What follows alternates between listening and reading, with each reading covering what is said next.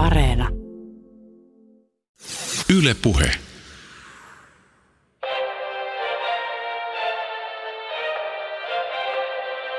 Hyvää huomenta Uudenmaan uutisista.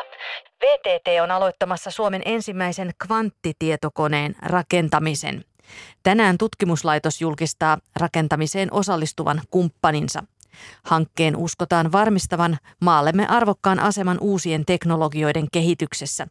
Tavoitteena on luoda kvanttiteknologian kehittämisen ja soveltamisen verkosto yhdessä yritysten ja yliopistojen kanssa. Potsa ready. Kyllä. All right. Ihan tällainen käytännön kysymys.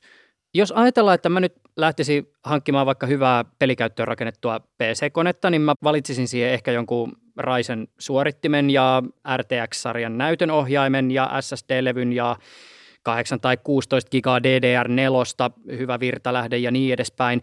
Mutta jos mä haluan hankkia kvanttitietokoneen, niin minkälaisia speksejä tai ominaisuuksia mä voin lähteä valikoimaan? Siis miten määritellään suorituskyky ja miten se todennetaan?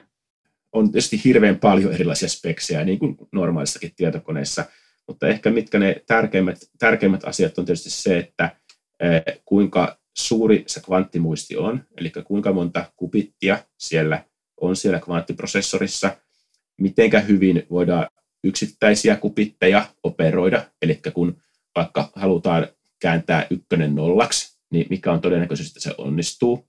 Ja sen tietysti pitäisi olla hyvin suuri, todennäköisyys hyvin lähellä ykköstä. Ja sitten taas kun kaalaan kaksi kubittia halutaan toimimaan yhdessä, eli tehdään semmoinen operaatio, missä niiden molempien kubittien arvoilla on väliä, niin mitenkä hyvin taas semmoinen operaatio onnistuu. Puhutaan siis yhden ja kahden kubitin operaatiosta tällaisesta näin.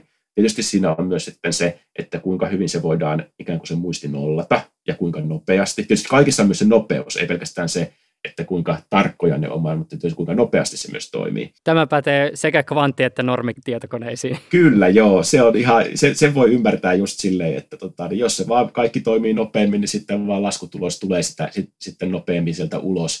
Ja tota, kvanttitietokoneessa sitä nopeutta myös halutaan kasvattaa sen takia, että tarkkuus itse asiassa alkaa paranemaan, jos sä pystyt tekemään sen, sen nopeammin niin kuin jossakin aika useissa tapauksissa. Siinä vähän etsitään semmoinen optiminopeus siinä mielessä, että jos tehdään liian hitaasti se operaatio, niin siellä ehtii ne, puhun niistä ulkoisista häiriöistä, ne ehtii tulla ja tehdä sinne virheitä siihen laskentaan. Mutta sitten tässä, jos yritetään liian nopeasti tehdä, totta kai sitten me ei saadakaan sitä tehtyä, kun se yritetään sutasta vain nopeasti jotain ja sitten se ei tulekaan niin tarkasti. Siinä on semmoinen optimi tavallaan nopeus, mikä etsitään sitten yleensä ja mikä, miten nopea se optiminopeus nyt sitten on, niin se ratkaisee sitten se kvanttilaskennankin nopeuden. Saatko koskaan sähköpostiin viestejä näiltä tällaisilta siis tota, perinteisen tietokoneen ylikellottajilta, jotka kysyy sulta vinkkejä johonkin niin kuin jäähdytyskysymyksiin? No ei, ei ole kyllä tällaisia sähköposteja, ja toivottavasti ei tulekaan nyt tämän keskustelun jälkeen, koska tota, toi on niin kuin aika eri, eri asia, hyvin, hyvin eri asia, niin kuin vaikka yleisellä tasolla voi ajatella, että ne liittyisi toisiinsa, mutta kyllä se klassisen tietokoneen jäähdytys on, tota, niin, tapahtuu täältä niin kuin, ku, hyvin kuumista, sormea polttavista lämpötiloista sitten taas matalempiin lämpötiloihin, kun taas meillä kvanttitietokoneessa jäähdytellään sitten siellä lähellä absoluuttista nollapistettä niitä kupitteja, että puhutaan hyvin eri teknologioista siinä tai tekniikoista myös. Ylepuheessa Juuso Pekkinen. Mä oon Mikko Möttönen, Aalto-yliopiston ja VTTn kvanttiteknologian professori. Mun Aalto-yliopiston tutkimusryhmä on osa tätä Suomen Akatemian kvanttiteknologian huippuyksikköä ja siellä on 11 tutkimusryhmää, tekee edelleen kovaa töitä ja, ja sitten mä oon myös tämän Aallon ja VTTn spin-out-yrityksen IQM yksi perustajista ja IQM tittelillä Chief Scientist eli päätiedemies suomeksi. Tässä jaksossa keskustelemme Mikko Möttösen kanssa kvanttitietokoneen kehittämisestä. Sekä akateemisen maailman että startup-yrityksen näkökulmasta. Tarkoitus olisi esimerkiksi avata sitä, minkälaisilla eri tavoilla kvanttitietokoneen voi rakentaa, sekä puhua Möttösen ja kumppaneiden uusista tieteellisistä läpimurroista. Kun keskustelu kääntyy IGUMn suuntaan, Teemoina ovat muun muassa syväteknologian sijoittamisen riskit ja mahdollisuudet. Lisäksi puheenaiheena on eräs tätä haastattelua äänittäessä ajankohtainen uutinen.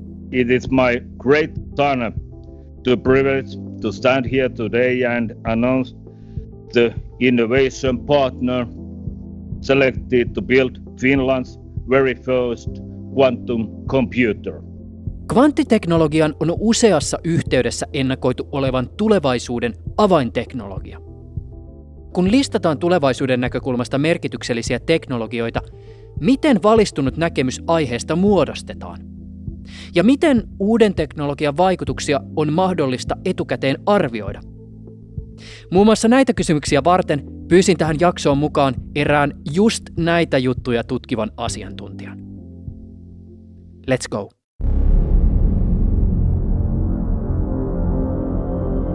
Vuonna 2011 sun tutkimusryhmäsi sai 1,5 miljoonan euron arvosta EU-apurahaa kvanttitietokoneen kehitystyöhön. Vuonna 2014 sun ollessa 33-vuotias sä olit mukana tutkijaryhmässä, joka onnistui ensimmäisenä maailmassa luomaan ja valokuvaamaan laboratorioolosuhteissa niin sanotun synteettisen magneettisen monopolin. Tämä tutkimustulos julkaistiin Nature-lehdessä ja sitä voidaan kuvata läpimurroksi, joka mahdollistaa uusia läpimurtoja. Vuotta myöhemmin arvostetussa Science-lehdessä julkaistiin teidän tutkimus, jonka pihvi oli kvanttimekaanisen monopolin löytyminen. Sä kuvasit tämän asian merkitystä tuolloin Karjalainen-lehdessä niin, että tämä löytö on vähän sama kuin jos luolamiehet olisivat keksineet pallon, mutta sä totesit, että no ensivaiheessa luolamiehillä ei ehkä ole ollut ihan selvää kaikki se, mihin palloa voi käyttää. Mikko Möttönen, kun mä haastattelin sua ekan kerran, niin vuosi taisi olla 2016 ja tuolloin sä teit Aalto-yliopistossa tutkijaryhmäsi kanssa maailmanluokan tutkimusta noin luokkahuoneen kokoisessa tilassa Espoon Otaniemessä. Ja tuolloin haastattelun aihe taisi olla kvanttisolmut ja niihin liittyvä tutkimus. Nyt kun me teemme tätä haastattelua etänä marraskuussa 2020, sä oot päätiedemies pari vuotta vanhassa yrityksessä, joka väittää olevansa Euroopan johtava suprajohtavien kvanttitietokoneiden kehittäjä. Teillä on yli 70 työntekijää, tytäryhtiö Saksan Münchenissä, ja te olette onnistuneet kaiken kaikkiaan keräämään semmoisen parin vuoden aikana rahoitusta 71 miljoonaa euroa. Mihin seuraavaksi? Seuraavaksi jatketaan uraurtavaa tutkimusta ja tuotekehitystä ja yrityksen puolella totta kai yritetään saada hyödyllisiä kvanttitietokoneita tehtyä ja sitten yliopisto VTT-tutkimuksessa tutkimusryhmämme yrittää vähän perustavanlaatuisempia läpimurtoja löytää muun muassa kvanttitietokoneiden parissa. Kvanttitietokoneita on odotettu ainakin sieltä 80-luvulta saakka ja niiden luvataan mahdollistavan lukemattomia mullistuksia eri aloilla. Sijoittajien odotukset kvanttilaskennan taloudellisista mahdollisuuksista ne on myös huomattavia. Silti kvanttitietokoneiden suunnittelu, rakentaminen ja ohjelmointi on äärimmäisen vaikeaa. Ja tällä hetkellä laitteet on epätarkkoja, virhealttiita ja läpimurtoja ei kannata ainakaan henkeään pidätellen odottaa. Mikä siinä kvanttitietokoneen rakentamisessa nyt on niin vaikeaa? Muun muassa kaikki pienet virheet, mitä siellä tehdään, kaikki pienet, pienetkin häiriöt sitten jää siihen kvanttisysteemiin elämään ja se tarkoittaa sitä, että niitä häiriöitä pitää sitten poistaa mahdollisimman hyvin. Ja sitten kun pystytään ne poistamaan tarpeeksi hyvin, niin pystyttäisiin sitten korjaamaan kyllä niitä virheitä, kunhan ne tulee tarpeeksi harvoin. Ja kaikki tämä hyvin perustavaa laatua olevat ilmiöt, mistä mä nyt puhuin, plus sitten se, että totta kai niitä, kun tietokoneessakin on hirveän paljon transistoreita, me halutaan kvanttitietokoneeseen hyvin paljon näitä kupitteja, eli kvanttibittejä, joita käytetään prosessoinnissa. Kaikkien niiden pitää siis toimia yhdessä hyvin tarkasti. Ne on hyvin erilaisia kuin klassisen tietokoneen transistorit. Aivan, aivan erilaisia ja aivan täysin erilainen toimintatapa. Se tekee siitä haastavan, plus sitten tietysti kaikki se ympärillä ja ohjelmistojenkin kirjoitus, se logiikka on erilaista. Kvanttilogiikka on erilaista kuin klassinen logiikka. Se, se sallii paljon enemmän ja nimenomaan niitä klassisesti ei sallittuja asioita halutaan käyttää hyödyksi kvanttilaskennassa. Millä tavoin te olette onnistuneet vakuuttaa teidän sijoittajat siitä, että teidän startup kykenee ratkaisee ne valtavat haasteet, jotka kvanttitietokoneiden kehitystyöhön liittyy, ja vieläpä niin, että te olette se yritys, joka kykenee tuottamaan aidosti merkityksellisiä kvanttilaskentaratkaisuja muun muassa vaikka sellaisille sovellusaloille kuin lääketiede, koneoppiminen, materiaalitiede tai vaikka finanssialan vaativa laskenta. Mä mietin tätä nyt muun muassa siitä kulmasta, että kvanttilaskentaan liittyvien haasteiden selittäminenkin ymmärrettävästi tuntuu olevan lähes yhtä vaikeaa kuin kubittien eli kvanttitietokoneen bittien hallinta. Silloin kun on siis osaavat ihmiset ja, ja niille annetaan parhaat työkalut maailmassa, niin, niin se on se, mikä sitten tuottaa huipputuloksia – ja nyt sitten kun tämä osaava tiimi vielä on nyt fokusoitunut siihen, että se haluaa tuottaa tällaisen hyödyllisen kvanttitietokoneen, niin silloin vaikka riskejä aina on, riskejä aina on jokaisessa uudessa asiassa, mihin lähdetään, niin silloin tota, niin, niin voidaan perustella se, että riski kannattaa ottaa.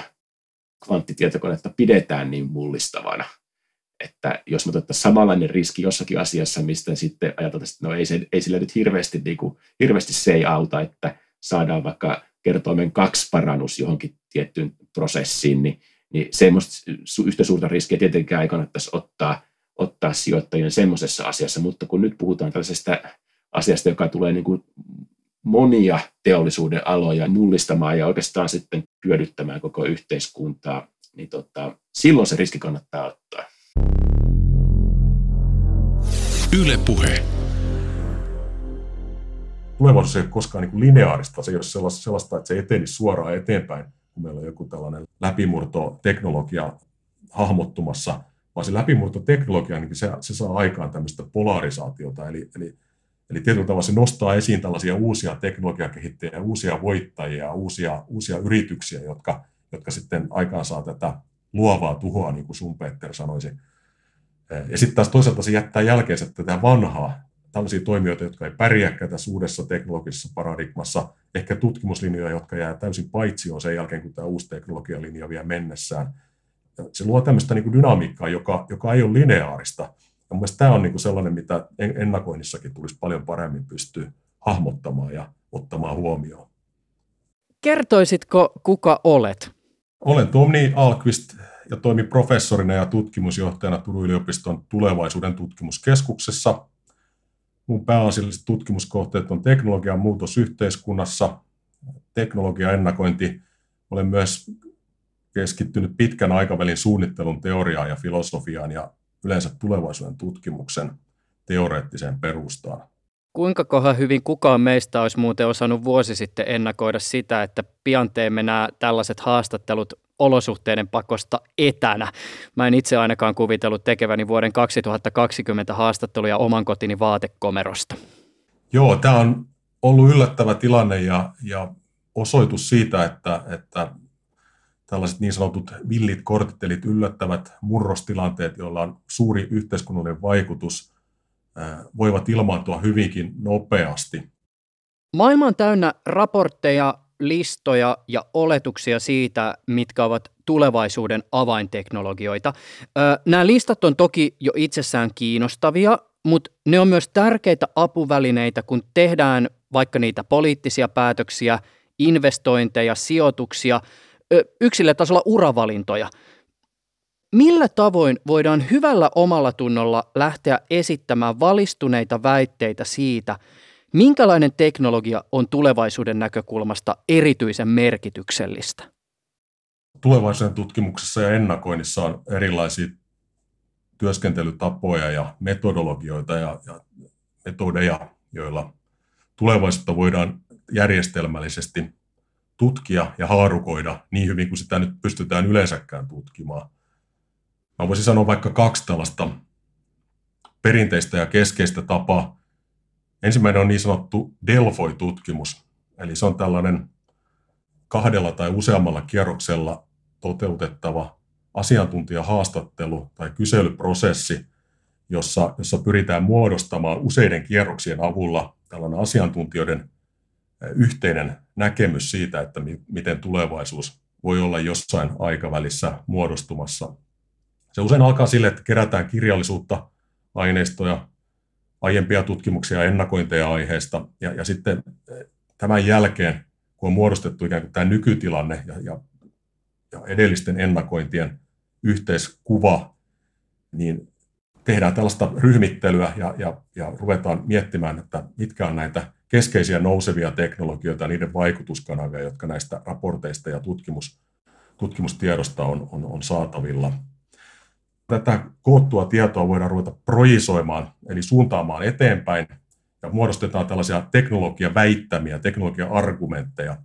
Eli nämä teknologia-argumentit on aineistopohjaista ja fiktiivistä tietoa yhdistäviä kuvauksia, jotka olettaa, että jokin teknologia vaikuttaa jollain tavalla yhteiskuntaan tietyllä aikavälillä.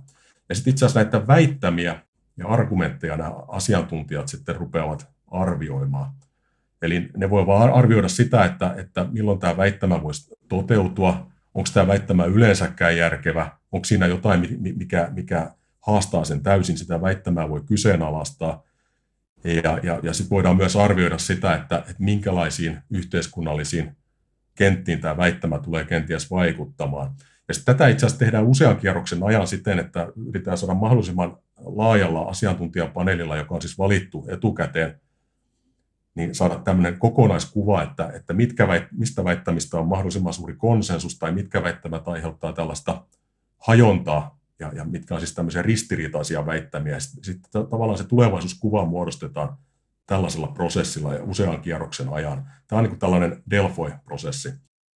No sitten jos otetaan tällainen toinen menetelmä, niin, tai perinteinen tapa tulevaisuuden tutkimuksessa tehdä, tehdä tällaisia ennakointeja, on, on skenaarioanalyysi. Ja myös skenaarioanalyysi alkaa tämänhetkisen tilannekuvan analyysillä. Ja mun mielestä tässä on niin erittäin tärkeää käytetään erilaisia aineistoyhdistelmiä, eli ei pelkästään, pelkästään vaikka jotain, jotain jonkin toimijan tuottamaa ää, aikasarjaa tai tilastoa, vaan yritetään yhdistää erilaisia aineistoja, jotta ei ole tällainen ikään kuin vinoutunut lähtötilanne. Ja, ja myös otetaan huomioon se, että, että se kuva siitä lähtötilanteesta saattaa olla hyvinkin erilainen sitten näiden eri, eri aineistojen valossa. Ja sen jälkeen, kun tämä, tämä ikään kuin tämmöinen jonkinlainen nykyhetken tilannekuva ollaan saatu muodostettua ja se ollaan saatu lukittua ikään kuin johonkin asentoon tai muodostettua jonkinlainen konsensus siitä, että, että tämä on niin kuin sellainen, sellainen tilanne, mistä me, nyt, mistä me nyt lähdetään, niin sitten erilaisilla tutkija- ja asiantuntijaryhmällä aletaan rakentaa erilaisia tulevaisuuskuvia, kuvia, joihin maailma voisi olla menossa. Ja tässä on oikeastaan kaikkein tärkeintä tässä skenaarioanalyysissä on se, että, että pystytään mahdollisimman laajasti arvioimaan todennäköisen nykykehityksen vaihtoehtoja. Eli kaikkein tärkeintä mun mielestä on se, että pyritään avaamaan tulevaisuutta siten, että kaikki toimijat ymmärtää siinä tilanteessa, että tässä on myös muita mahdollisuuksia kuin se, mikä näyttää ehkä kaikkein todennäköisimmältä. Ja sitten sen jälkeen, kun ollaan, ollaan saatu tämä vaihtoehtojen avaruus kartoitettua jollain uskottavalla, uskottavalla tavalla siten, että, että ikään kuin ne vaihtoehtoavaruuden reunat alkaa olla jo sellaiset, että, että asiantuntijat alkaa olla vaikea uskoa niitä, niin sitten sit muodostetaan vaikka kolme tai neljä tällaista niin kuin keskeistä isoa vaihtoehtotilannekuvaa, josta sitten tota, mietitään, että miten organisaatio sitten voi joko reagoida tämän tyyppiseen vaihtoehtoiseen tulevaisuuteen, tai miten organisaation kannattaisi ehkä ruveta ajamaan tämän tyyppistä tulevaisuuskuvaa, jos, jos se on hyvinkin haluttava.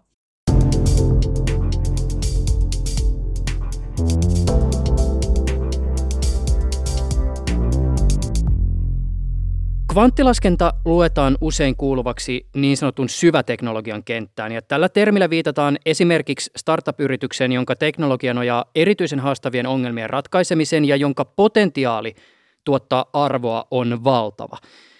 Toisaalta deep tech-yrityksiin liittyy sijoittajan näkökulmasta myös se, että riskit ja epävarmuus on suurempaa – Tuotekehitykseen voi upota huomattavia summia rahaa ja siihen voi kulua huomattavan paljon aikaa. Ja lisäksi riskeihin voidaan myös laskea se, että epäonnistumisen mahdollisuus on ihan tilastollisestikin deep tech-yritysten kohdalla suuri. Ja tulosten todentaminen, sekin voi olla haastavaa. Maailmalla on esimerkkejä yrityksistä, jotka on luvanneet kuun taivaalta ja sitten sijoittajat on lähteneet mukaan, mutta sitten lopulta on paljastunut, että no ei tässä olla oltu lähelläkään onnistumista miten sä jäsenet omasta näkökulmasta sitä, että miten suhde epävarmuuteen ja varmuuteen ja näistä viestimiseen sun kokemuksen mukaan ehkä muuttuu silloin, kun liikenteessä ei olla vain tekemässä tiedettä, vaan myös potentiaalisesti kaupallistettavaa tuotetta? Joo, Tietysti tiedemaailmassa me otetaan aina suuria riskejä, kun me lähdetään etsimään jotain aivan täysin uutta. Muuten sitä uutta ei voi löytyä. Ja siellä tiedemaailmassa sitten niin säännöt on vähän erilaiset, että me saadaan sitten apurahoja valtioilta tai säätiöiltä ja ne sanoo, että okei, okay, tehkää sitä tutkimusta ja ottakaa ne riskit ja jos te löydätte, niin julkaiskaa tulokset. Ja tota, tiedemaailmassa sitten niin kuin toimitaan näin ja jos epäonnistuu, niin sitten epäonnistuu ja sitten yrittää jotain toista asiaa ja jos siinä onnistuu, niin sitten taas yrittää kolmatta asiaa. Ja tota, niin, niin näin, se, näin se toimii. Ja tietysti yritysmaailmassa niin, niin kans otetaan paljon riskejä, mutta sitten niitä riskejä otetaan tietysti sillä tavoitteella, että niistä sitten saadaan tuote tehtyä, kun ne, kun ne ta- tavoitteet on saavutettu. Eli ei lähdetä niin kuin ihan vaan tutkimaan jotain asiaa sen takia, kun se tuntuu mielenkiintoiselta. Toki sekin asia, mitä tutkitaan, pitää olla mielenkiintoinen tutkijoille, eihän ne muuten niin kuin sitä tee tehokkaasti, mutta, mutta tässä ollaan niin kuin kvanttitietokoneen tapauksessa siinä niin kuin onnellisessa asemassa, että se tuntuu hyvin monesta tutkijasta älyttömän mielenkiintoiselta, älyttömän tärkeältä tavoitteelta, ja sitten niin kuin jaksetaan tutkia just niitä asioita, mitkä sitten saa niistä kupiteista parempia ja saadaan enemmän kupitteja chipille ja loppujen lopuksi kvanttitietokone sieltä ulos.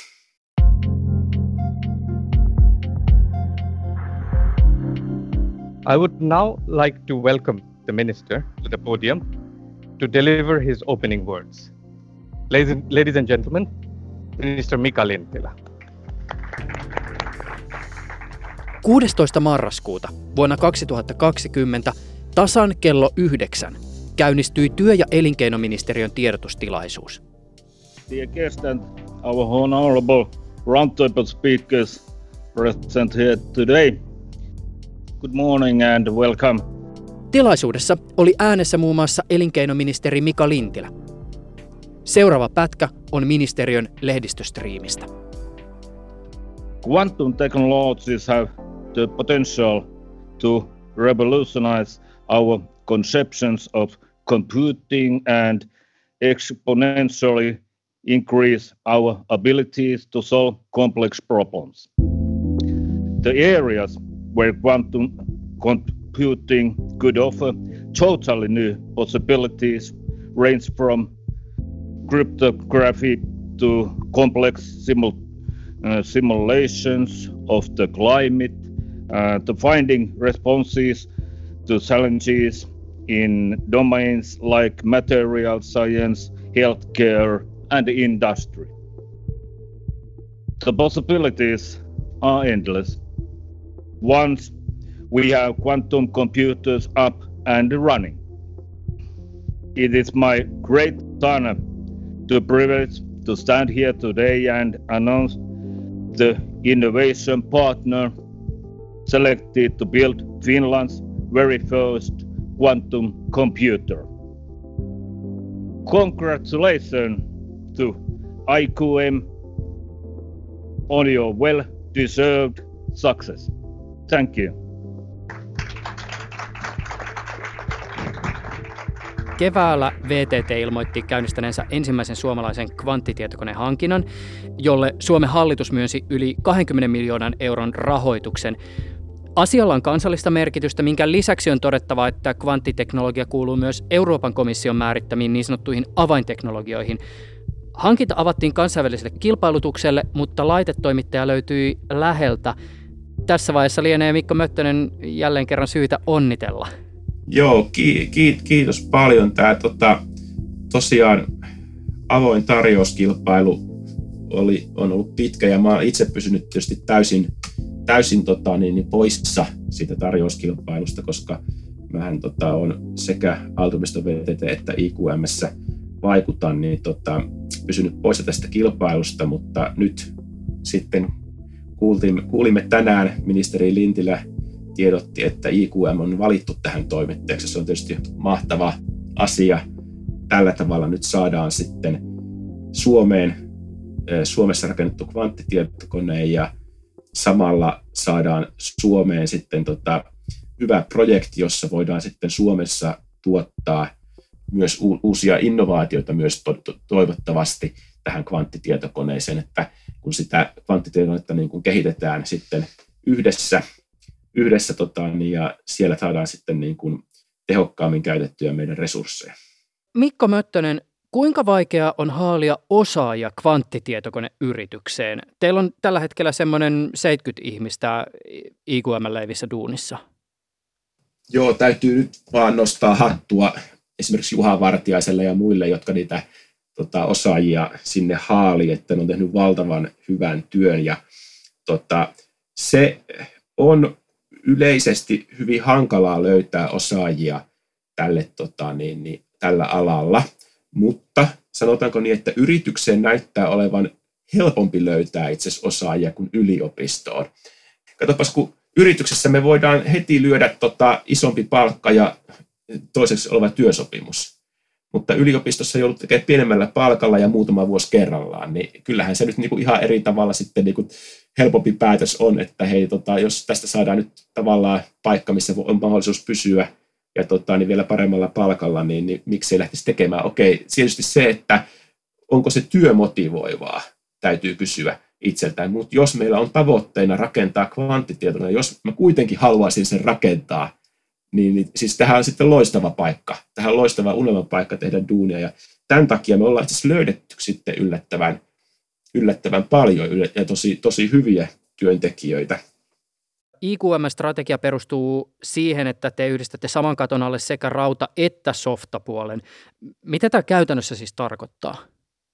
Kun tämä softa- ja algoritmikka-osaaminen ja se rautaosaaminen kohtaa, me voidaan silloin siinä on monta, monta mahdollisuutta. Voidaan sitä softaa, osataan sitä softaa kehittää niin, että se just sillä raudalla toimii mahdollisimman hyvin.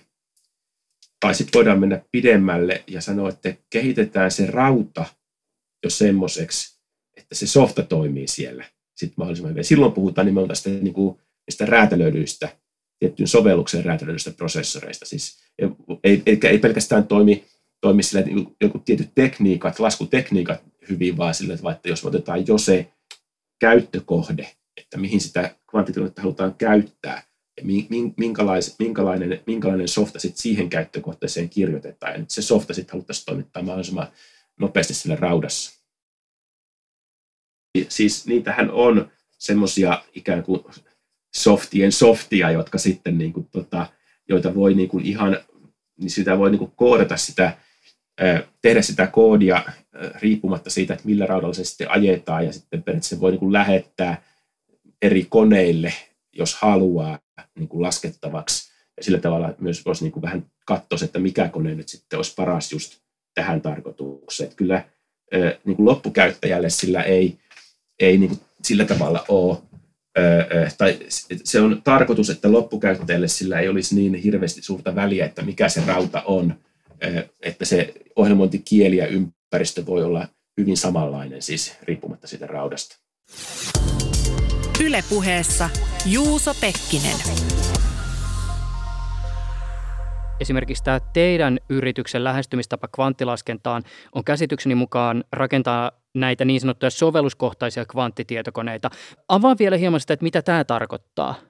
Itse asiassa pitää sanoa, että aika monet on myös lähtenyt niin kuin rakentamaan sitä virheenkorjausmenetelmiä, että, tota, että siinä niin kuin, totta kai sit tulevaisuudessa se on se virheen korjattu kvanttitietokone kauempana tulevaisuudessa, mitä halutaan tehdä, mutta nyt niin tässä aluksi me ollaan nähty tosiaan sellainen, että jos me unohdetaankin se niin kuin virheenkorjausta varten tehty arkkitehtuuri vähäksi aikaa ja keskitytäänkin enemmän sitten niin kuin semmoiseen niin kuin prosessoriarkkitehtuuriin, joka on sitten tosiaan räätälöity jollekin ongelmalle, niin, niin siis me voitetaan silloin tavallaan resursseissa. Eli me ei tarvitakaan sitten välttämättä niin paljon niitä kupitteja. Niitä ei välttämättä tarvitse olla niin hyvä, hyviä niiden kupittien, niin kuin niiden operaatioiden, joita tehdään niille, jotta me voitaisiin saada sitten eh, sama lasku tehtyä tämmöisellä niin kuin räätälöidyllä prosessorilla.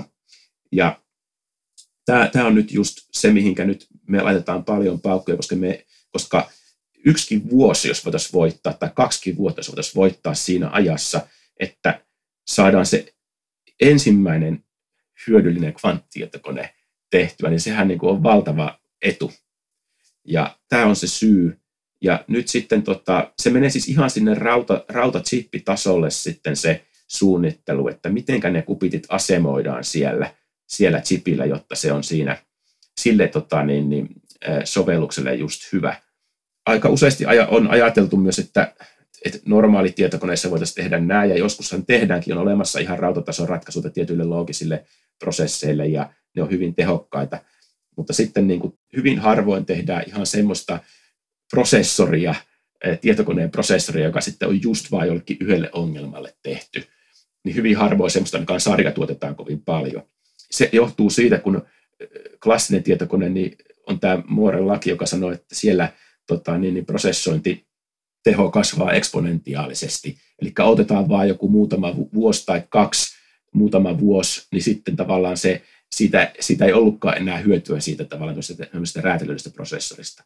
Mutta kvanttitietokoneessa eletään nyt ihan eri aikaa. Me ei eletä vielä sitä aikaa, missä tota, niin kvanttitietokoneet on, on jo hyödyllisiä, niissä muistinmäärä kasvaa ja ne tulee paremmiksi ja paremmiksi niin kuin vuosi vuodelta tälle eksponentiaalisesti. Me ei eletä sitä aikaa, jolloin silloin tämä nimenomaan tämä sovelluksia varten spesifisesti kehitetty prosessori on tärkeä.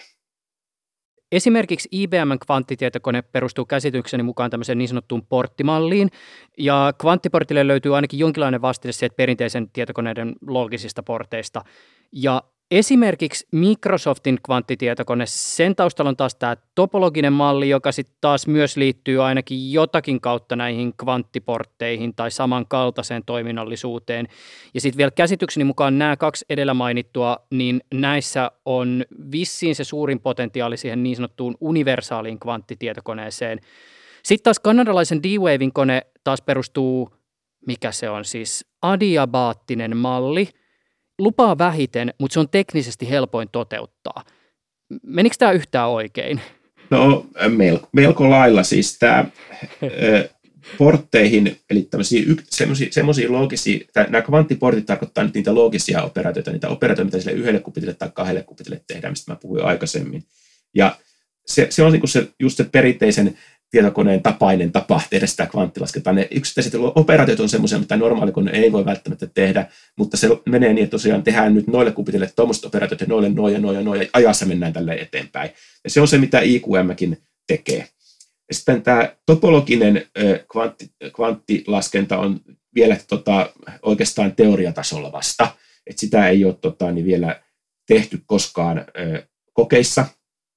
Ja siinäkin tavallaan luodaan tämmöisiä portteja, mutta ne luodaan aika lailla eri tavalla. Sillä tavalla, että ne on sitten hyvin epäherkkiä virheille. Ja tota, niin se on tietysti mielenkiintoista, jos semmoinen saadaan tehtyä, ja olisi hieno, valtava hieno, jos se saataisiin tehtyä, mutta se on tosiaan vielä, vielä vasta teoriavaiheessa tämä, että sitä ei ole saatu laboratoriossa tehtyä. Ja tämä, sitten tämä adiapaattinen kvanttilaskenta, tai tämä D-Wavein tapaa, mitä ne, mitä ne sanoo, että se on tämmöistä kvanttitoivutusta, quantum annealing, niin se on tota, hyvin erilainen tapa taas kuin tämä portteihin perustuva tapa. Ja siinä tavallaan niin kuin se perustuu siihen, että siinä ikään kuin muutetaan, siinä muutetaan hyvin hitaasti sitä niin kuin kvanttiprosessorin parametreja ja niin hitaasti toivottaisiin, että tila siellä seuraisi tavallaan niitä, niitä sitä muutosta. Ja tota, ja silloin tavallaan se muutetaan semmoista hyvin yksinkertaisesta tapauksesta, joka me osataan sinne sitten niin kuin alustaa se tila semmoiseen hyvin monimutkaiseen tilaan, joka sitten niin kuin olisi ongelmanratkaisu. Ja D-Wavillähän on nyt niitä tuhansia niitä kupitteja siinä niiden koneessa, mutta ne ei tosiaan niin kuin ole yksi yhteen vastaa sitten näitä kupitteja, mitä sitten vaikka IBM, Google ja IQM koneessa on, koska se tapa tehdä sitä laskentaa on hyvin erilainen ja, ja myös se kupittien laatu, ensin ajateltiin, että D-Wavin eh, adiapaattisessa tavassa, niin e, tota, se laatu voisi olla aika, aika, sillä olisi niin paljon väliä, koska me halutaan koko ajan pysyä tavallaan siellä energian minimitilassa, että ei haittaa vaikka energiaa lähtee pois, mutta toisaalta kuitenkin, kuitenkin siellä eh, tämä, nämä kvanttimekaaniset ilmiöt voi sitten hävitä, hävitä ja, ja ikään kuin sekoittua siihen tota, ympäristöön, jossa laatu ei ole riittävän hyvä. Ja, ja se on niin kuin yksi semmoinen asia, mitä, mitä, mikä nyt sitten jää nähtäväksi, että kuinka paljon siitä, siitä laskentatavasta voidaan saada potkua, potkua ulos sitten tota, niin, niin, tietyllä kupittien laadulla universaalia kvanttitietokonetta, jolla voi laskea about vähän kaikkea, niin sitä ei kannata ihan heti odottaa. On arvioitu, että siihen saattaa mennä vielä useita vuosikymmeniä ennen kuin se on valmis. Mutta sitten nämä sovelluskohtaiset koneet, niin ne sitten saattavat olla lähempänä. Tähän liittyen mä mietin vaan sitä, että siis kun tietysti eräs tämmöinen niin kvanttitietokoneisiin kytkeytyvä iso huoli ja keskustelun aihe on se, että, että miten eri alat on varautuneet ja valmiita kvanttilaskennan tulemiseen, myös siis ei pelkästään hyvässä, vaan siinä pahassa. Esimerkiksi digitaalinen maailma nojaa vahvasti salauksiin ja moni nyt käytössä olevista salauksista ei välttämättä ole niin sanotusti kvanttiturvallinen. Oletteko te miettineet sitä, että miten te toimitte, jos tulevaisuudessa joku lähestyy teitä ison rahapinon kanssa ja haluaa käyttöönsä kvanttitietokoneen, joka kykenee murtaa jonkun yleisesti käytössä olevan salauksen tai vaikka hyökkää jotain kryptovaluuttajärjestelmää vastaan? Mä annan vähän pidemmän vastauksen, kun tässä tuli niin monta asiaa. Se on totta, että tämä niin kutsuttu kvanttivirheen korjattu tietokone, sä käytit termiä universaali. Universaali tarkoittaa niin tavallaan sitä, että sillä voi periaatteessa toteuttaa minkä tahansa laskun, ja, mutta sitten se pointti on siinä, että me ei voida kovin pitkä, pitkiä laskuja tehdä, jos emme korjata niitä virheitä. Tämä virheen korjattu kone, niin siinä tosiaan menee semmoinen kymmenen vuotta ainakin sitten enemmän aikaa rakentaa semmoinen kuin tämmöinen tietokone, jossa ei tarvitsisi niitä virheitä korjata ja joka sitten voisi olla hyödyllinen. Mutta nyt on tietysti hyvä uutinen tavallaan se näille, jotka pelkää niitä salausten murtamisia, on se, että ne algoritmit, joita käytetään sitten kvanttitietokoneessa murtamaan salauksia, ne vaatii hyvin pitkiä laskuja. Ja ainakin to- toistaiseksi tunnettuun tiedon, tiedon perusteella, niin silloin se tarkoittaa sitä, että käytännössä se vaatisi sen virheen korjatun kvanttitietokoneen, näiden salauksien murtaminen. Ja siihen siis menee yli kymmenen vuotta, mä voin sanoa, että siihen menee yli kymmenen vuotta, koska, tota, koska jotta saadaan sitten ne skaalattua niin suuriksi nämä kvanttiprosessorit, että siellä on tarpeeksi sitten muistia sen virheenkorjauksenkin jälkeen käytössä. Että se virheenkorjaus syö siitä eh, niin kuin 99 prosenttia ainakin siitä muistista sit tavallaan. Ja sitten sinne jää enää se tavallaan prosentti, sit, prosentti sitten käyttö, käyttökelpoista muistia sit siihen itse algoritmiin sen takia, jos puhutaan, että nyt vaikka on 50 kubitin kvanttitietokone jossain, niin eh, käytännössä, jos sä laitat sen virheenkorjauksen siihen, niin sitten siinä ei ole kun ehkä maksimissaan se yksi, yksi tavallaan niin kuin kubitti sitten siihen laskentaa jää sitä, jos sitäkään. Eli, eli tämä on niin kuin tämä, että ei tarvi olla nyt huolissaan, eh, kvanttitietokoneelle yritetään nyt kovasti löytää semmoisia hyödyllisiä käyttökohteita, mitkä auttaisi ihmiskuntaa, parantaisi elintasoa. Nämä käyttökohteet ei sitten tätä turvallisuutta taas heikentäisi.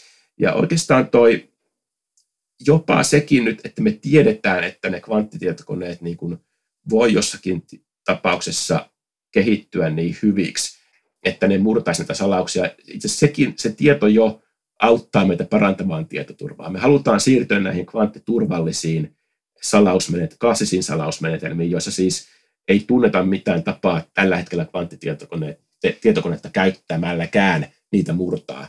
Sitten on tietysti itse asiassa tämmöinen, me ollaan nyt tämmöistä projektia laittamassa kasaan. Business Finland on tämmöinen Digital Trust-ohjelma, jossa ne haluaa nimenomaan, että kehitettäisiin niin kyberturvallisuuden kannalta parempia menetelmiä ja ollaan nyt niin kuin sinne laittamassa tämmöistä projektia kasaan, missä oikeastaan sitten käännettäisiin tämä niin kuin uhka hyödyksi, eli tutkittaisiin sitä ja kehitettäisiin menetelmiä, että miten kvanttitietokoneita voidaankin käyttää nimenomaan parantamaan sitä tietoturvaa. Ja nyt nimenomaan miten niitä kvanttialgoritmeja voitaisiin käyttää tekemään semmoista salausta vaikka, mitä ei periaatteessakaan voida murtaa. Että voitaisiin sanoa, niin että ei sitä, sitä periaatetta ei voi murtaa, ei pelkästään se, että me ei tiedetä, miten se murretaan, vaan voitaisiin sanoa, että sitä ei voi murtaa, jos se implementoidaan oikein.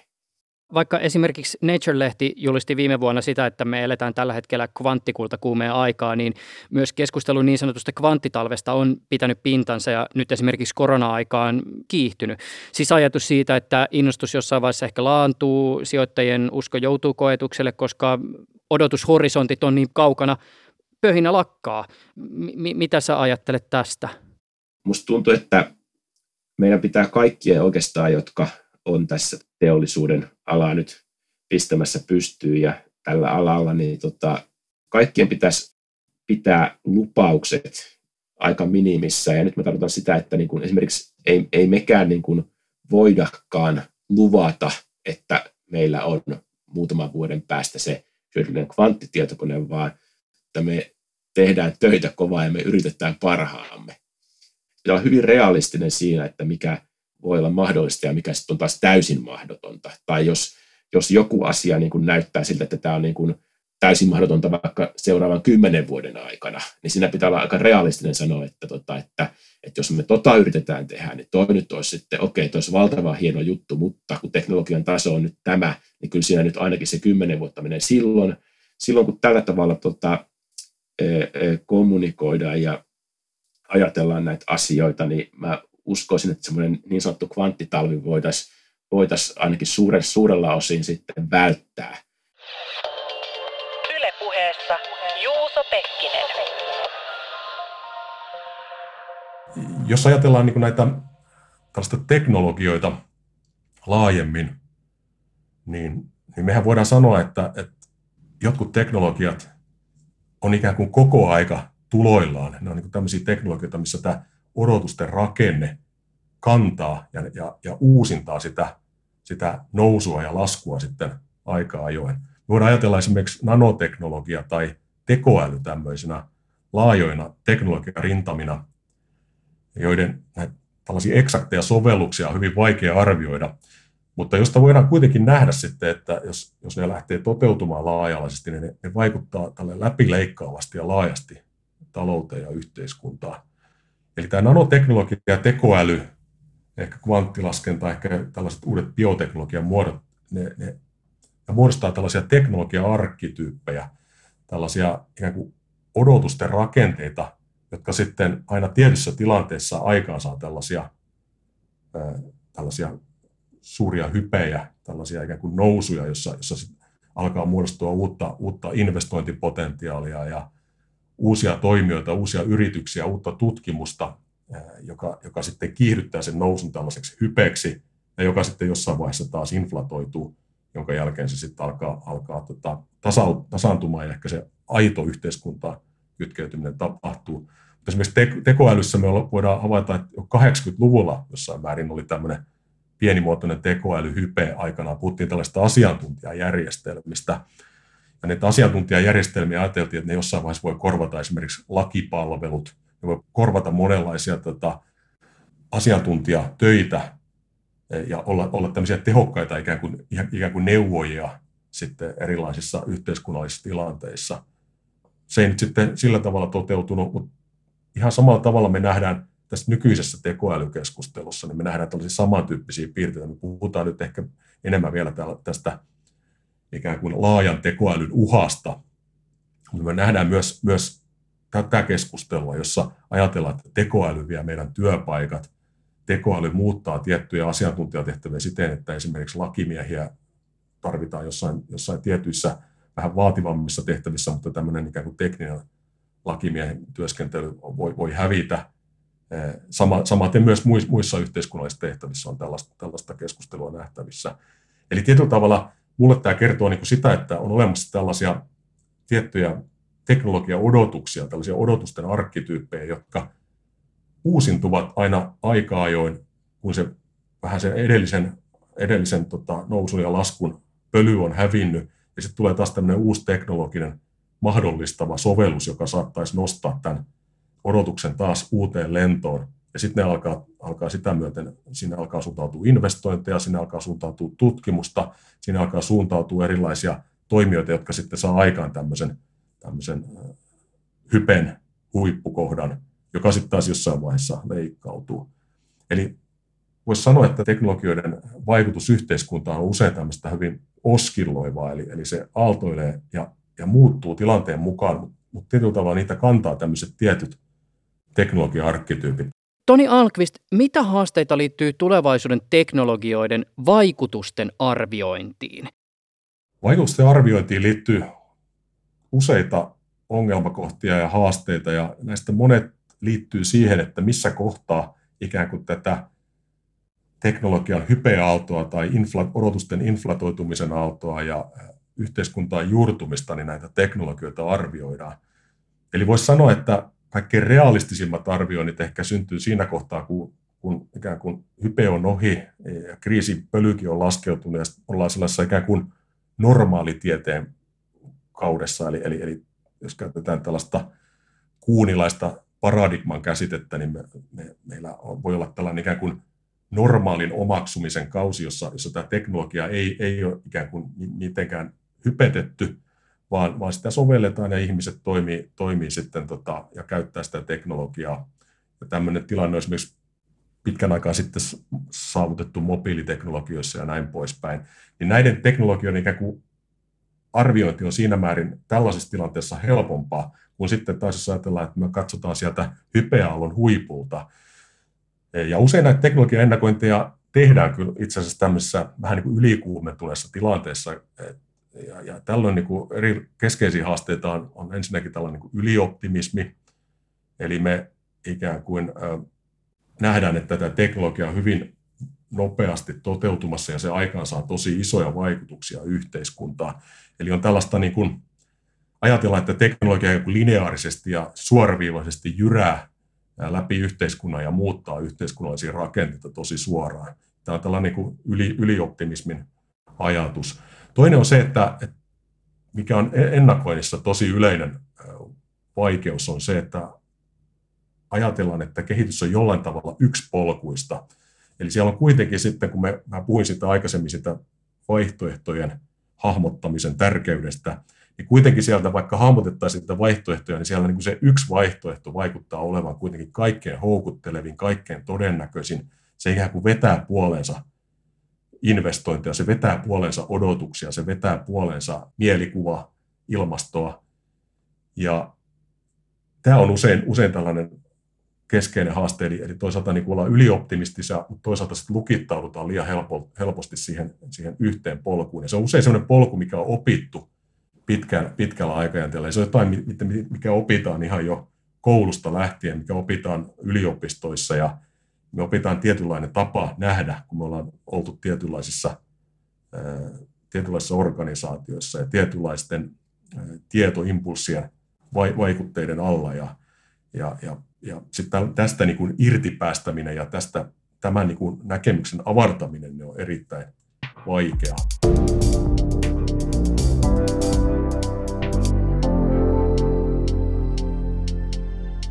Syys-lokakuun vaihteessa te Aalto-yliopiston ihmiset ja VTTn tutkijat Mikko Möttönen pääsitte kertomaan teidän uudesta edistysaskeleesta. Te olitte onnistuneet rakentamaan uudenlaisen säteilyilmasimen. Tällaista nanokokoista laitetta kutsutaan bolometriksi ja sitä voidaan siis käyttää muun muassa kvanttitietokoneessa. Avataan ensin hieman tätä perusasiaa, siis mihin bolometria tarvitaan kvanttitietokoneessa?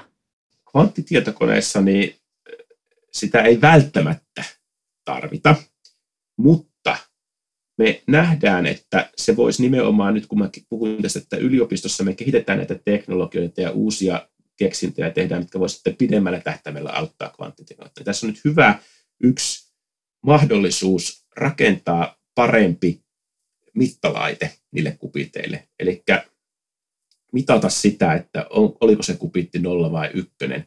Ja se tämänhetkinen tapa perustuu sitten ihan erilaiseen. Siinä mitataan jännitettä sieltä kupitista lähtevää jännitettä, kun me taas mitataan suoraan energiaa. Ja kun mitataan suoraan sitä energiaa, niin, niin se on hyvin määritelty tavallaan. Kvanttitasolla on aina tämmöistä, tämmöistä niin kuin puhutaan tämmöisestä epämääräisyydestä. On tämmöinen niin sanottu Heisenbergin epämääräisyysperiaate. Ja jos, jos me mitataan jotakin suuretta, mikä, missä se systeemi ei tarkasti ottaen ole siinä, sen suureen tavallaan niin kuin tilassa, sieltä tulee sitten epämääräisyyttä siihen mittaukseen, mutta jos me mitataan suoraan sitä energiaa, että onko se ykkönen vai nolla, niin siinä ei ole tätä epämääräisyyttä. Ja, ja sen takia tota, niin, niin, siinä voi olla parempi tapa sitten mitata niitä kupitteja, niin kuin, että saadaan tarkempia tuloksia. Mikä niissä vanhemmissa säteilyilmaisimissa oli vikana? Joo, siis bolometrithän on niin kuin 150 vuotta sitten eh, tavallaan eh, keksitty laite, että me ei missään nimessä olla keksitty bolometriä, vaan, tota, vaan se onkin nyt niin kuin ällistyttävää, että ajattelen miten vanha tavallaan idea, että eh, mitataan säteilytehoa eh, sillä tavalla, että mitataankin jonkun sähköisen ominaisuuden muutosta. Tämä on niin kuin bolometri. Sinne, sinne tulee säteilytehoa sisälle, se muuttuu lämmöksi, se lämmittää sitä, ja sitten sähköinen ominaisuus muuttuu. Ensimmäisessä bolometrissä oli vastus. Sähkön vastu, sähköisen vastuksen arvo muuttuu. Ja sillä tavalla sitten siitä pystyttiin päättelemään se, että kuinka paljon sinne tuli lämmittävää tehoa. Ja tota, nyt meillä se taas itse asiassa on, me ei, me ei perusteta siihen vastuksen muutokseen, vaan tämmöisen suprajohtavuuden voimakkuuden muutokseen. Kun se vähän lämpenee se meidän pieni elementti, niin suprajohtavuuden voimakkuus muuttuu. Ja sillä tavalla on saatu niin kuin, päästy niin kuin ihan ällistyttävän tarkkaan, ällistyttävän pieniä tehoja mittaavaan laitteeseen. Eli me ollaan niin kuin rakennettu semmoinen bolometri, mikä on siis maailman pienimpiä tehoja voi mitata. Se on niin siinä, siinä mielessä maailman tarkin. Ja siis, sitten tämä Nature-julkaisussa raportoitu bolometri myös oli hirveän nopea vielä.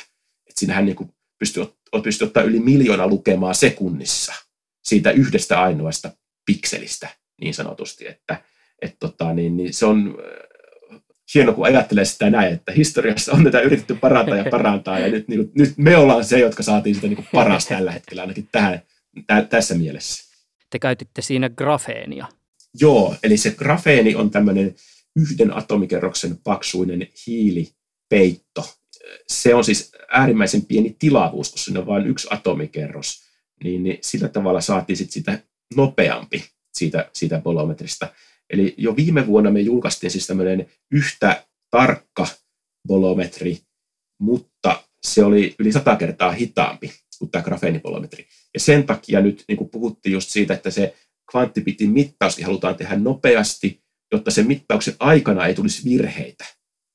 Niin, niin nyt tämä grafeenibolometri niin täyttää nyt ne ehdot, että se on riittävän nopea siihen, että mittauksen aikana ei sitten se kvanttibitti ei hypätä vaikka 0 ja 1 välillä. Silloinhan se mittaustuloskin menisi väärin. Grafeenin löytäminen toi aikoinaan löytäjille Nobelin fysiikan palkinnoin ja hypetän ihmemateriaali ympärillä on ollut vuosien saatossa tosi kova. On maalailtu sitä, että grafeenista rakennetaan avaruushissiä ja sen on visioitu parantava akkuteknologiaa ja vaikka mitä.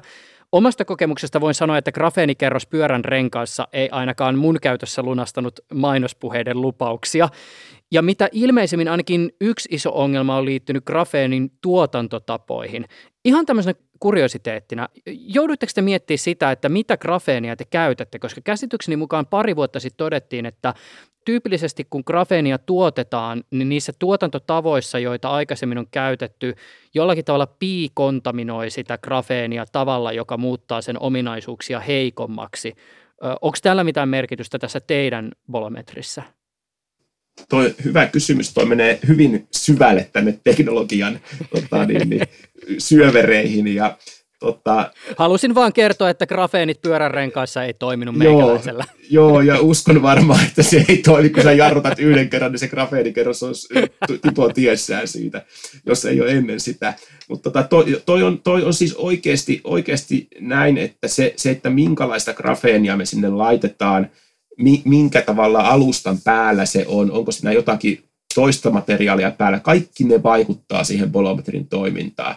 Ja nyt me tehtiin nämä ensimmäiset bolometrit sillä tavalla, että me ikään kuin tota, irrotet, irrotettiin sieltä grafiitista yksittäisiä tämmöisiä pieniä muutaman mikrometrin levyisiä hiutaleita, grafeenihiutaleita, ja ne käsin sitten laitettiin tota, niin, niin pinseteiden kanssa oikeaan kohtaan, ja, ja tota, siihen tota, niin rakennettiin sitten bolometria päälle, mutta tämä on hyvin hidas tapa tehdä laitteita. Ymmärrätte, että jos näitä pitäisi tehdä tuhansia, niin eihän kukaan lähde niitä yksittäisiä hiutaleita sinne niin kuin asemoimaan. Mutta siitä, siitä tulee yleensä aika hyvää laatusta grafeenia näin, mutta se on hidas tapa. Ja nyt itse asiassa VTTn kanssa, Aalto-yliopiston tutkimusryhmä ja VTTn kanssa me tehdään niin kuin, siis mun, mun tutkimusryhmä Aalto-yliopistossa niin kuin VT ja VTT, VTTn tutkimusryhmien kanssa tehdään yhteistyössä niin kuin tällaista toisenlaista tapaa sitten tehdä kiekkotasolla sitä bolometria, niin että se grafeeni on siinä koko se piikiekon päällä, ja sillä tavalla saadaan sitten kerralla tehtyä hyvin paljon niitä bolometreja ja sitten niin kuin päästään ihan eri tavalla testailemaan niitä ja optimoimaan niiden ominaisuuksia. Yle Puhe. Mun aikaisempi mentorini, tulevaisuuden tutkija Mika Mannermaan totesi joskus, että tulevaisuus yllättää aina. Ja kyllä mä itse asiassa ihan samaa mieltä, että, että kyllä pitää aina, aina varautua siihen, että jos haluaa tehdä hirveän tarkkoja ennustuksia tulevaisuudesta, niin, niin kannattaa varautua pettymään. Eli tulevaisuus kyllä yllättää lähestulkoon aina ja aika harvoin on sellaisia ikään kuin ennakointeja tai ennusteita, jotka osuu sitten täsmälleen oikeaan. Ja, ja usein ne ennusteet, mitkä ikään kuin osuu oikeaan, niin ne pystytään todentamaan vasta jälkikäteen. Eli, eli kun on tehty laaja, laaja kartoitusennusteita ja, ja tämmöinen ikään kuin kartoitettu laaja rintama erilaisia ennakointeja, niin sitten me voidaan löytää sitä, että okei, tämä oli hyvin lähellä oikeaa. Mutta se pystytään todentamaan vasta jälkikäteen. Ja tämä osoittaa mun mielestä sen, että, että ei me pystytä tällaisia hyvin yksityiskohtaisia ennusteita tekemään uskottavasti, mutta se, mitä me pystytään tekemään, on, on se, että me voidaan miettiä näitä kehityksen erilaisia vaihtoehtoja ja, ja sillä tavalla pyrkiä ikään kuin varautumaan ja, ja hahmottaa tätä tulevaisuutta laajemmin ja näkemään sen, että, että itse asiassa tällaiset kehityskulut, mitkä on aikaisemmin johtaneet johonkin tiettyyn tilanteeseen, ne ei aina välttämättä sit johdakaan tulevaisuudessa tähän vastaavaan tilanteeseen. Eli, eli tulevaisuus on sillä tavalla niin kuin deterministinen, eli tämmöinen ennalta määräytynyt, vaan se on aidosti avoin, mutta se on sillä tavalla avoin, että me pystytään osa siitä avoimuudesta, niin me pystytään kuitenkin hahmottaa jollain uskottavuus välillä. Toni Alkvist, kiitos sulle haastattelusta. Kiitoksia. Mikko Möttönen, mikä on varmin ja tarkin tulevaisuuslupaus, jonka sä voit kvanttitietokoneisiin liittyen antaa? Mä oon aina sanonut, että, että tulevaisuutta ei voi ennustaa ainakaan tarkasti. Et, tota, et, sen takia mä en niin halua luvata oikeastaan mitään tulevaisuudesta, koska, koska tota, kaikenlaista voi tapahtua.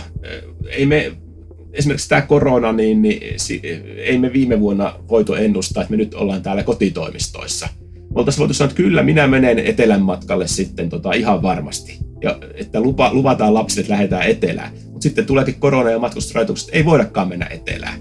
Ja mitä me voidaan luvata on se, että me tehdään töitä hyvin ahkerasti ja me käytetään, käytetään meidän resurssit tehokkaasti. Kiitos haastattelusta. Kiitos. Ylepuheessa Juuso Pekkinen.